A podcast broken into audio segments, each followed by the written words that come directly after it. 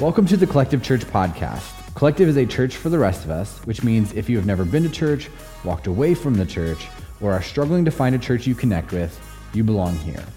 To learn more about Collective, you can follow us on social media at My Collective Church or head to www.mycollective.church. It is officially the Christmas season, so we'd like to take a moment to share our Christmas plans with you. This year, Collective will be hosting three identical in person Christmas Eve services that you won't want to miss. There'll be one service on December 23rd at 5 p.m., and two on December 24th at 4 p.m. and 6 p.m. We will also have an online service on December 24th at 8 p.m. We would love for you to pick a service, grab your friends and your family and your neighbors, and come celebrate with us. Also, to help us get ready to celebrate the life changing story of Christmas, we have created an Advent calendar that is available on the Church Center app so you can live out the spirit of Christmas every single day. The calendar is complete with a passage from the Bible for you to read and a challenge that will help you share Christmas with your friends, family, neighbors, and coworkers this Christmas season. Don't forget to tag us on social media whenever you complete a challenge or are impacted by a passage you read because we'd love to share your story with others. Now let's jump into Sunday's message from our Share Christmas series.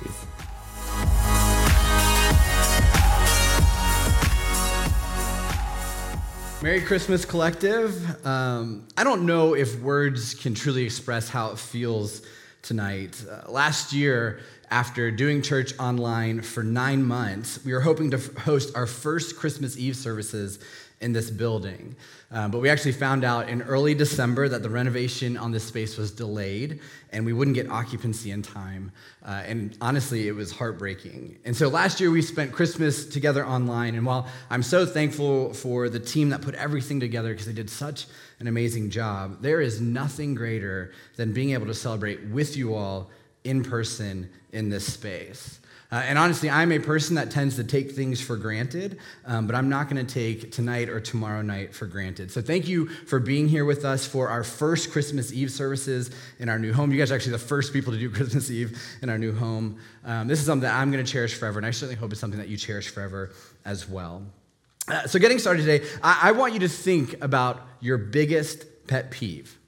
What is the thing that you find especially annoying and just sets you off. And every time you see someone do that thing or say that thing, you kind of start to twitch a little bit, and you just, where you stare at them and you telepathically try to get them to stop.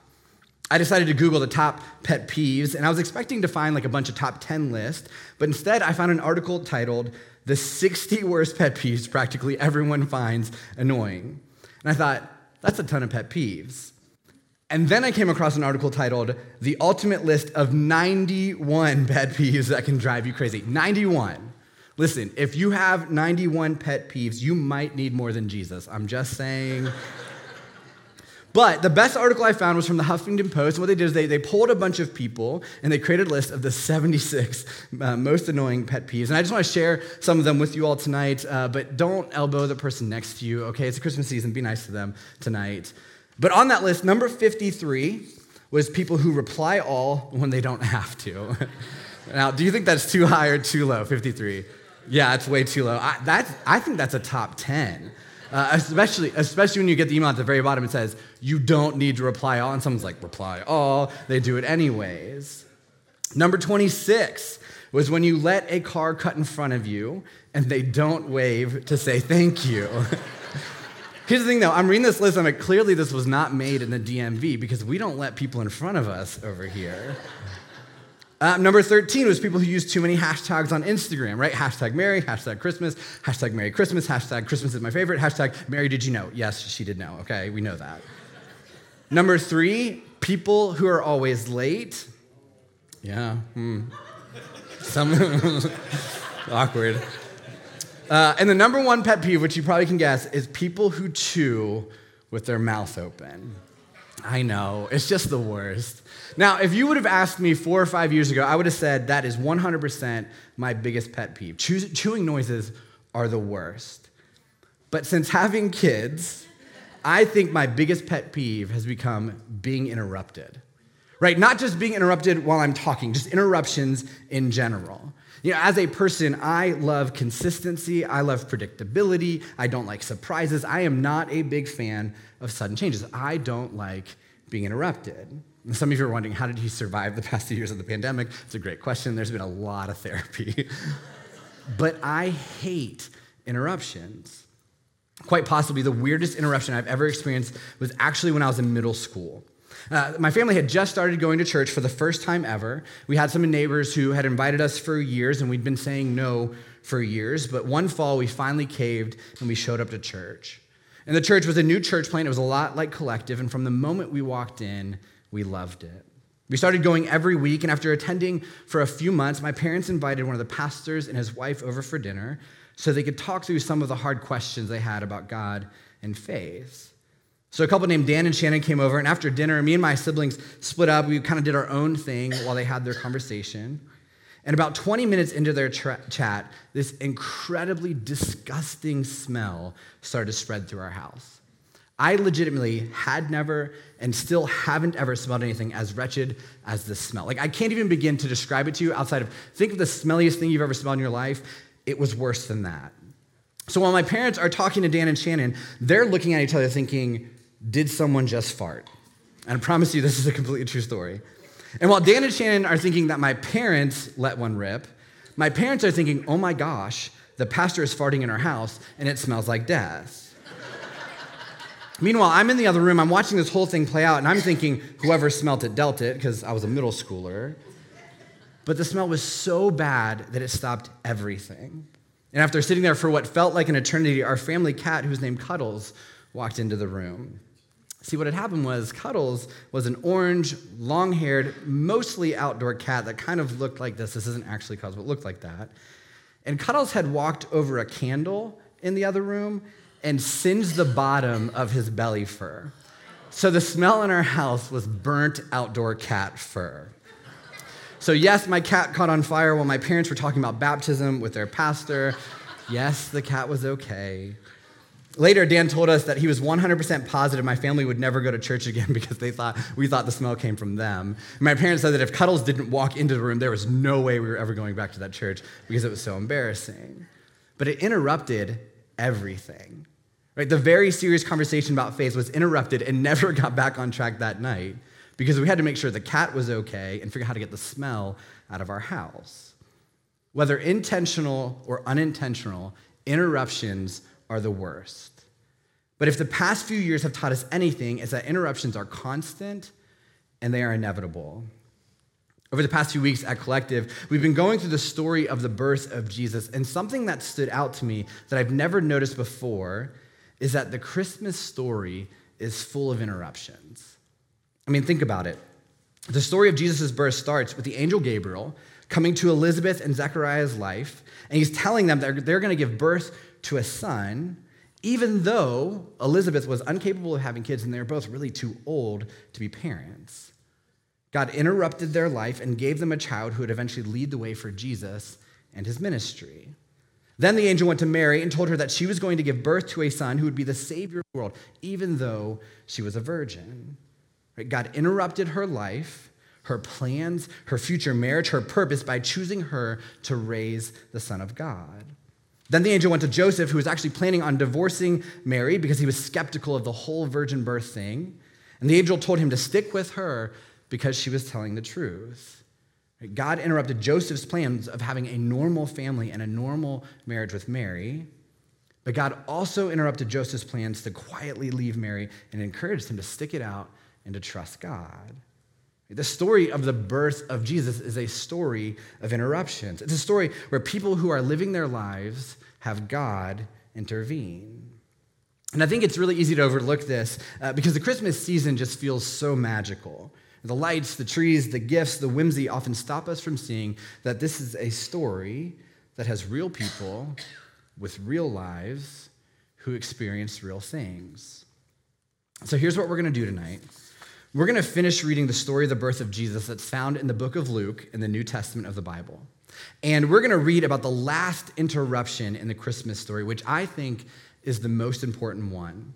And I would just encourage you, if you hear this story tonight and you wanted to know all the things that led up to this moment, what you can do is you can go on Spotify or YouTube and search for Collective Church, and you can listen to the sermons that led up to this one tonight. And so we pick up the story, and it's been nine months since God interrupted Mary and Joseph's lives forever.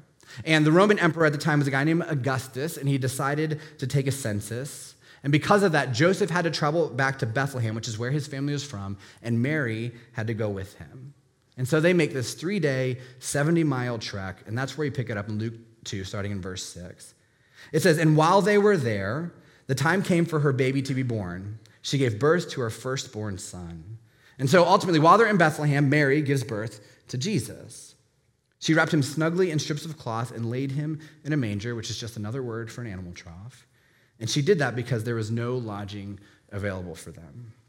We actually dove really deep into this last year at Christmas, but I want to remind us that Jesus wasn't born in a barn because all the rooms were booked up because Joseph waited too long to book the Airbnb. It was because nobody wanted them.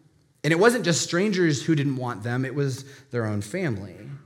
And so, because of that, they actually ended up in something that resembled more of a cave that was set up to hold animals. Right? Merry Christmas, right? But then Luke tells us about the last interruption in the Christmas story. This is what he shares starting in verse 8.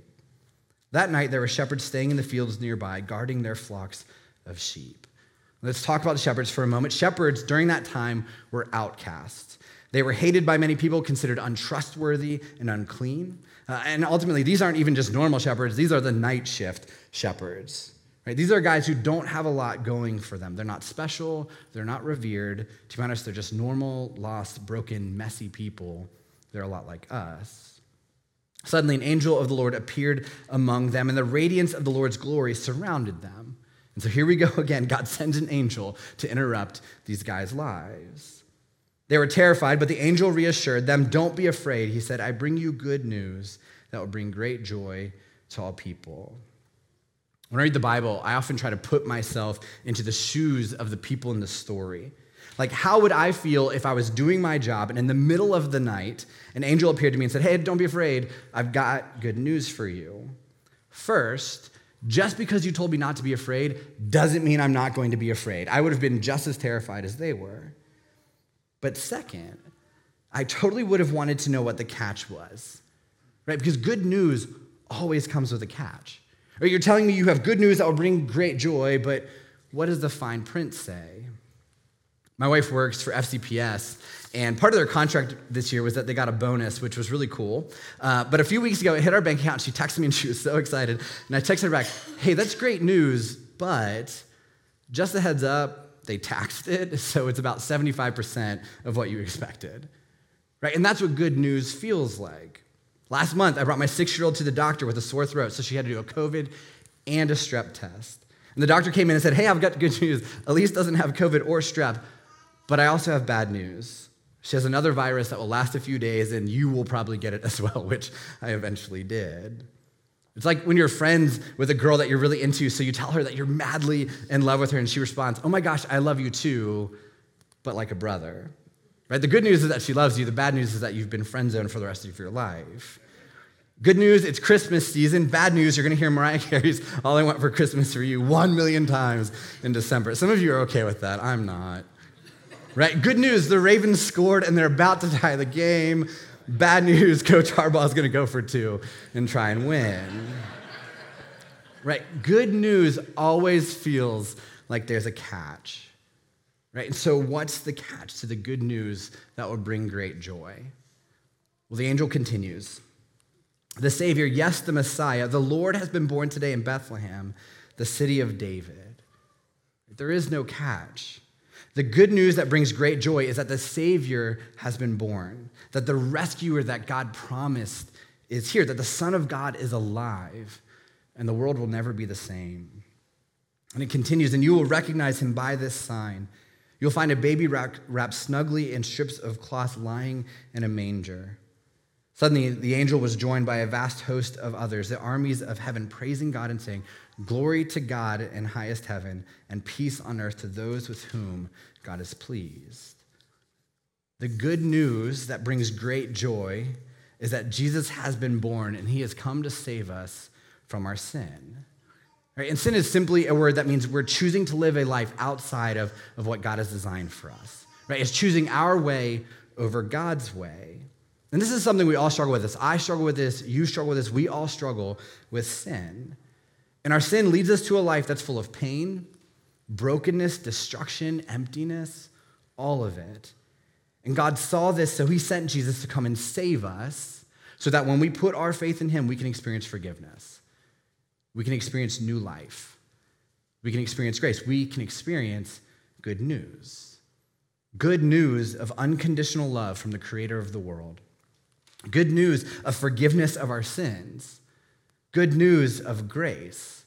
Good news that there's nothing we can do to make God love us more, and there's nothing we can do to make God love us less.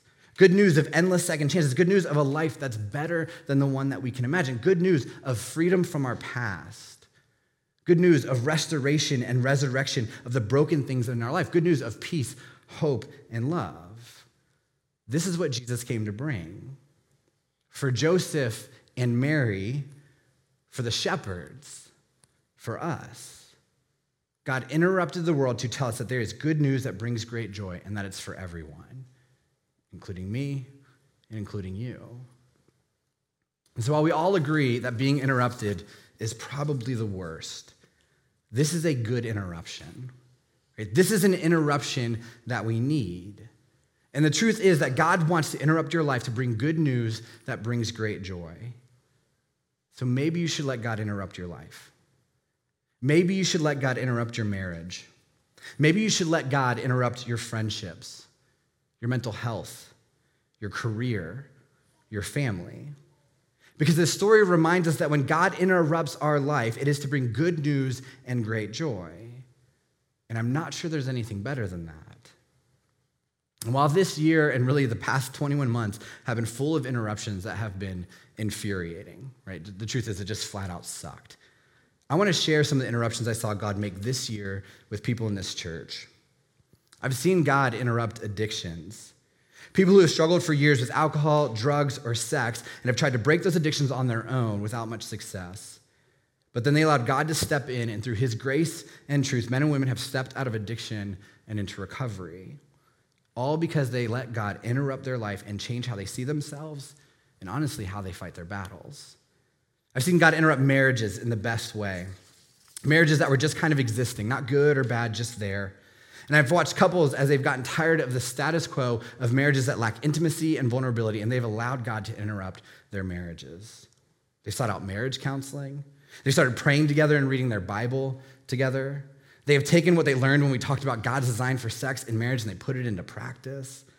And their marriages are stronger than they've ever been before all because they decided to let God interrupt their marriage. Probably the biggest way that I've seen this happen this year is in people's faith. There are people in this church who have walked away from God, people who have been burned by the church, people who had given up on the church. But they felt like something was missing from their lives. And after pursuing everything the world has to offer, including careers and money and Instagram followers, they decided to let God interrupt their life and walked into the doors of this church after years away. Right? This is men and women, this is young and old, and they are finding faith again, taking next steps again, falling in love with the church again, all because they let God interrupt their faith. There are people working on their mental health because God interrupted their lives, and through community in this church, they learned that it's okay to not be okay and that they can love Jesus and have a therapist too. There are people who have gotten out of toxic relationships that were full of abuse because God interrupted their lives and let them know that they are loved, they are valuable, and they have worth. People who are becoming better parents because they let God interrupt their lives and ultimately interrupt their past parental pain, and it has changed how they are raising their kids. People who are dealing with years of shame, people who are finding true and real and authentic relationships, people who are confronting the sin in their life, people who are making an impact on the people around them, all because they let God interrupt their lives. And none of these things have been easy. Right? Interruptions are never easy, but these people have leaned into the interruptions and now they are seeing God move in incredible ways. And they are experiencing good news that brings great joy. And that's ultimately what we want, right? I mean, that's, that's why you're here tonight, because you are hoping God can and will do something in your life. And so you're showing up here and you're looking for something and you're looking for a sign. Well, here it is. Over 2,000 years ago, God interrupted the world and Jesus was born. Jesus, who is the Son of God, would live a life that was without sin and he would give up his life as a sacrifice for you. And there are no strings attached, there is no catch. It doesn't matter how jacked up you are, how broken you are. It doesn't matter what you have done. Jesus loves you, and he died for you. And what God wants more than anything else is to interrupt your life so you can experience the life he has for you. He wants to interrupt your marriage, your family, your purpose, your faith. And he wants to bring healing and hope and peace and joy to every area of your life. And so the question is will you let him do that? Will you let God interrupt your life tonight? But not just tonight, right? Tonight's easy. Not just tonight, but next week. When the lights are taken down and the presents have all been opened and December switches to January, will you let God interrupt your life? And there are two very practical ways that you can do that right now that we are here to help you with. This is the easiest application you will ever get. And Danielle said it earlier. The first is simply to come back. Don't make God a one time thing or a once a year thing because you'll never truly see what God can do in your life if you passively follow Him and don't allow Him to actually interrupt your time and interrupt your week and interrupt your day. The second way that you can let God interrupt your life is by actually making a decision let Him be your leader, your Lord and your Savior, to allow God to be the person who He is meant to be for you. Right? And that starts by taking the step and saying, I'm going to put my faith in Jesus. And if that is something that you are looking for or longing for, you came here hoping for that sign, here it is. What we need you to do and what we want you to do is to check the baptism box on the digital connection card. You can scan that QR code again. You can head to next steps after service. But here's the thing don't, don't leave today and hope that you will find the time to be interrupted later to take these next steps. Right? Do it right now. Don't put it off any longer and wait till life gets harder before you let God in. Choose to do it today. Now let's go back to see how the rest of this story plays out. Right? So God interrupts the shepherds in the field. He disrupts their lives and he tells them that there's good news that brings great joy, and the proof is lying in a manger in Bethlehem. And so, putting yourself in their shoes, what would you do next? Go back to work? Would you pretend like nothing happened? Would you keep living your life the way that you've always done it? Honestly, would you just get angry at God because he interrupted your night and it's one of your pet peeves? Or would you head to Bethlehem? Right? Would you let that be the turning point in your life? Here's what the shepherds did. When the angels had returned to heaven, the shepherds said to each other, Let's go to Bethlehem. Let's see this thing that has happened, which the Lord has told us about. Ultimately, they're saying, Hey, let's see if this is actually real because this is what we want. They hurried to the village and found Mary and Joseph, and there was the baby lying in the manger. After seeing him, the shepherds told everyone what had happened and what the angel had said to them about this child. And all who heard the shepherd's story was astonished. The shepherds went back to their flocks, glorifying and, and glorifying and praising God for all they had heard and seen. It was just as the angel had told them. When I was working on this message for Christmas Eve, uh, I was originally going to close it out with this like really incredible story uh, about a guy named Andy Harris from the book Into Thin Air. But as I practiced, I just felt like something was off. And so I deleted it uh, because I felt like God was nudging me to share some vulnerability and just something from my heart. The last two years have been incredibly hard, which is probably the understatement of a lifetime, right? But personally, for me, the last few months have been the hardest because it's just been interruption after interruption after interruption. And I know for me personally, I'm just feeling incredibly worn out. It seems like every few days, I get an email or text saying that I'm a close contact with someone who has COVID, and you know what that does. It interrupts your work, your family, your friendships, your peace of mind. Add that to the stress of wanting tonight to be perfect because it's our first Christmas together in two years wanting desperately to preach a sermon that brings hope to you and your friends and the family that you've brought with you. Something that actually gets people to want to allow Jesus to be a part of their lives. And trying to lead this movement, this church called Collective, through 21 months of COVID, a capital campaign, a building renovation, and beyond, all while staying focused on the goals that we have to see life change, to baptize people, to collect tens of thousands of pounds of food for our city and create more space for people to bump into Jesus. On top of that, there's the stress of parenting, which many of you understand. Having my wife, who's a teacher, and my kid in school last week, while people on TikTok think it's funny to threaten harm. And for the past few months, I have lived with a constant anxiety to the point where my heart has not stopped racing. And all of this has interrupted my presence as a husband my patience and my love as a father, my ability to focus, my peace of mind, my sleep, my relationships. It's just interruption after interruption after interruption. And I know, I know what many of you are going through. And I know that many of you would trade your pain and anxiety for mine, and I totally understand that. But here's why I share this my past two years have been interrupted by fear, anger, depression, anxiety, insecurity, everything, you name it. And I can't help but think you probably feel the same way tired, worn out, frustrated, sad, confused. So, whatever you are going through, whatever anxiety you are feeling, whatever brokenness is attacking your life, whatever is interrupting your life and causing you pain, that is why we need Jesus. Right? That is why you need Jesus. That is why I need Jesus. Right? Our life is always going to be full of interruptions that we don't want, and they will eventually wear us down. That's inevitable. It's even more so right now. But there is only one interruption that brings good news and great joy, and I need that. I need that so badly right now. And I'll need it tomorrow, and I'll need it the next day, and I'll need it the next day, and the next. And I am sure you need it too. So don't leave this place tonight looking for hope or peace or joy or forgiveness or grace in this world, because it's not going to happen. But it's right here. It is right here. What you are longing for and what you are looking for and what you need is to let God interrupt your life so you can experience the good news that brings great joy that only He can offer. Let's pray.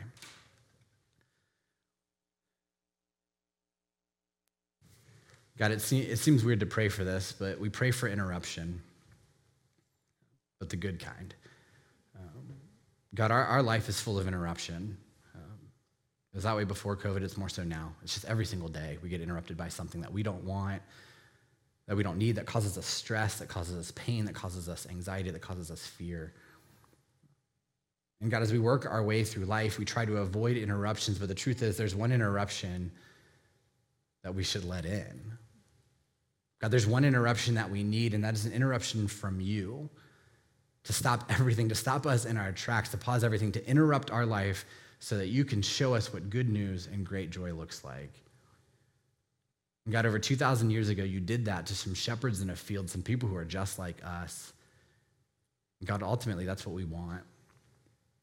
So, God, I pray tonight can be an interruption. God, I pray tonight uh, can be a turning point.